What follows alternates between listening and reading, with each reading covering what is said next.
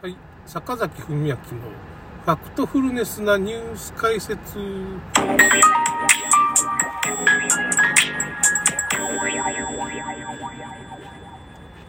えーとですね、まあ、さっきの話の続きなんだけど、まあ、日本はね、今ね、外国人が土地を買おうとしたら、結構簡単になってった。これ陰謀論の話じゃないけど、まあ実際問題として。昔はね、その、農地、その土地の所有者とかその、そこら辺の人が、4分の3ぐらいの人が反賛成しないと、土地が買えない。だけど今半分ぐらいになってるし、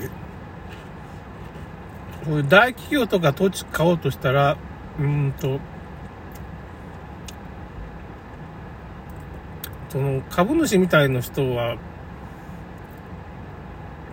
問題なくて、誰か一人だけその田んぼとかに、まあその土地を買った場合ね、田んぼとかに、なんていうのかな、その、社員一人だけ置いとけば、土地が買えるっていうか、その、会社として成り立つっていうことになっちゃって。ですごいね、日本の土地を習得するのが簡単になっちゃった。だから結構今中国とかが、日本の土地を買い漁ってるのは、買いやすくなってるんです。法律が変わっちゃって。売国ですよ。売国。タイの場合は完全にもう外国人は土地を買えないんですよ。だから今回ちょっとややこしいことになるっていうか、まあ、うちの奥さんがまあ、その日本に在住まあ、もう永久ビザっていうやつになってて、まあ、僕が生きてる限りかな、か僕が身元保証人みたいになってるからね、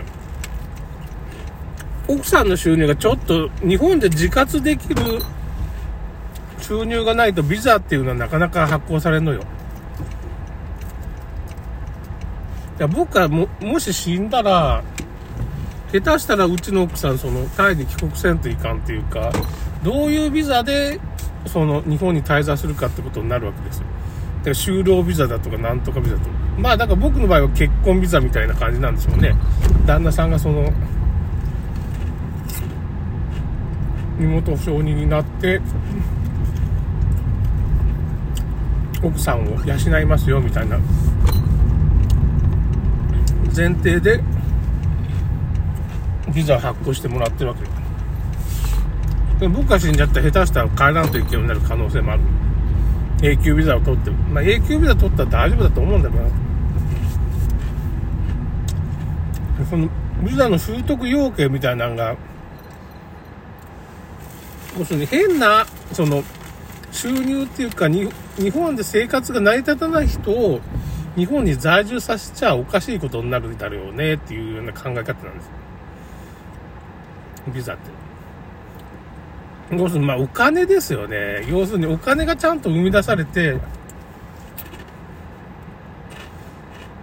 日本でちゃんと暮らせるっていうことは証明できんとビザが発行されないってことになる。ガーシーなんかは今もう何、何億円もお金持ってるし、もう富豪なんですよね。10億ぐらい持ってるでしょ。ガーシーのサロンの売り上げだけで。不動産ビザっていうか、でドバイの、なんていうかな、その、ゴールデンビザ持ってるかね。もう10年在住できる、おそらくね。延長したら10年まで在住できるビザ持ってる。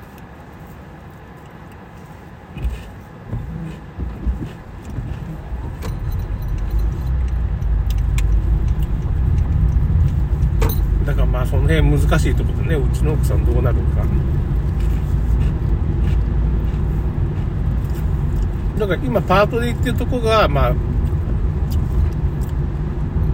今度見落とし組みたいになったら見えたら就労ビザが出て助かるかも永久ビザになったら大丈夫なんかな？一回ね分からんけど。もう基本的にそのこっちで生活できる能力がないとやっぱそのビザ発行したらちょっと変なことになるやっぱりね。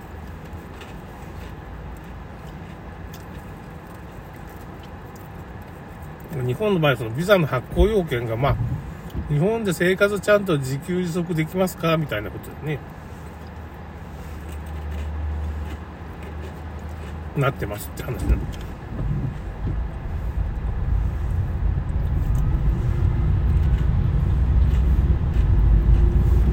だからね、その、今回話を戻すと、タイでまあ土地を、まあ、買おうと思うと、僕は外国人なんで、僕の名義じゃ買えないわけ。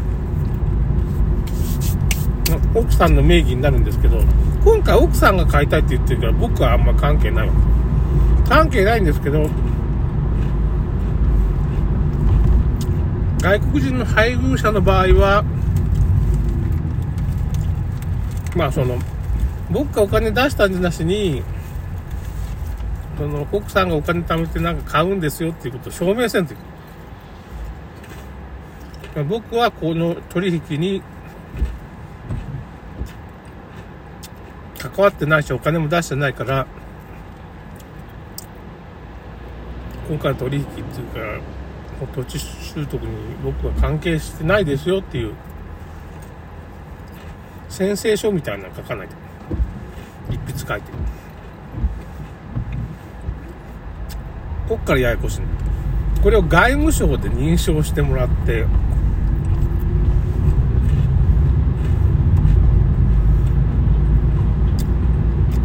だけどその書類はタイ語なんですよ。大阪のタイの大使館で作ってもらうから、そのタイ語の書類を、まあ、英語にせんといかんですね。英語だったらまあ一応日本人でも読めるっていう。まあ、タイ語はちょっと読みづらい。英語に翻訳した書類をまあ1万ぐらいかかるんだけど、添付してタイ語の書類と一緒に、なんか外務省に行って認証してもらう。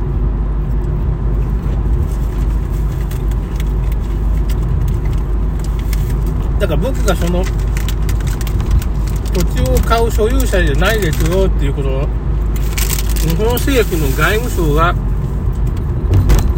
認定してくれるわけです。保証しますよ国同士の。それをだからタイの大使館に持って行って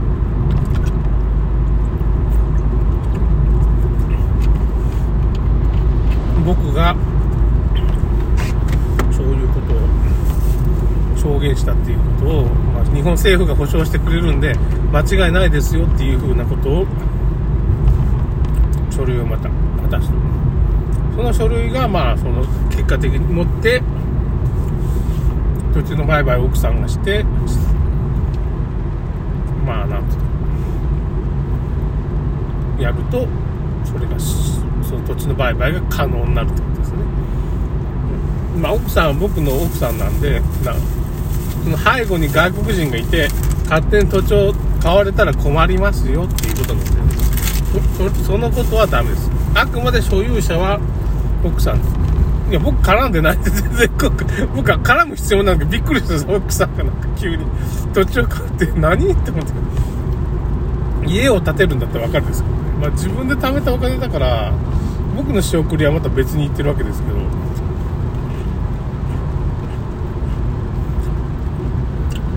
3万円ぐらいだったんだけど、1万バーツで決めちゃったんですよ。あんまその、3万だったらその為替変動があったら悪いかなと思って。それが命取りになってるんです、今。で、3万だったけど、今4万送らんといかんようになってるんです。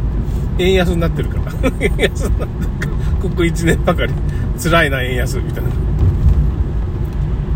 いや僕もその自分の家計の中でお金を貯めるのが大変、まあ、子供がいないからね。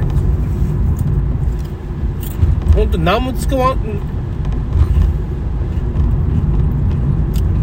あんまそんなお金使わないからまあお金は貯まることはたまる。それでもあんま大した給料じゃないからね。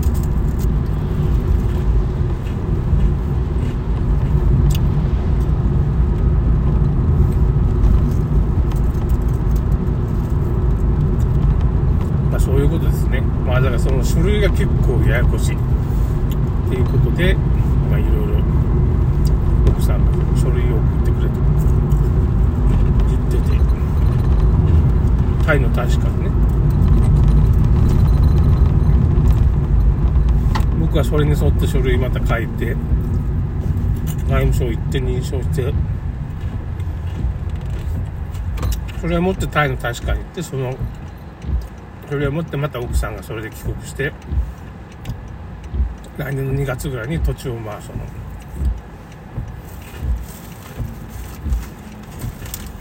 買って老後にそこで田んぼをすると。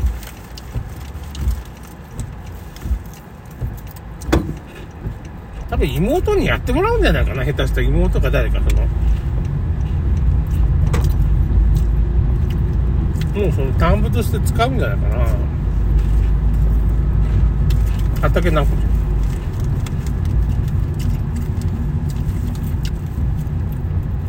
うちの奥さんは僕が死んだ後のことももうちゃんと計画してるよと。すごい女ですよっていう話でした。ちょっと計画すげえな。僕の戦略立てるけど奥さんに負けたな。老後の生活ちゃんとできてるから計計画が。僕の死んだ後もできてるから。ということで終わります。僕はできてると言えんな。突然するな。このままじゃ。痩せんとね。まあちょっと今最近スポーツジムとか行ってますからね。4日に1回ぐらい。ということで終わります。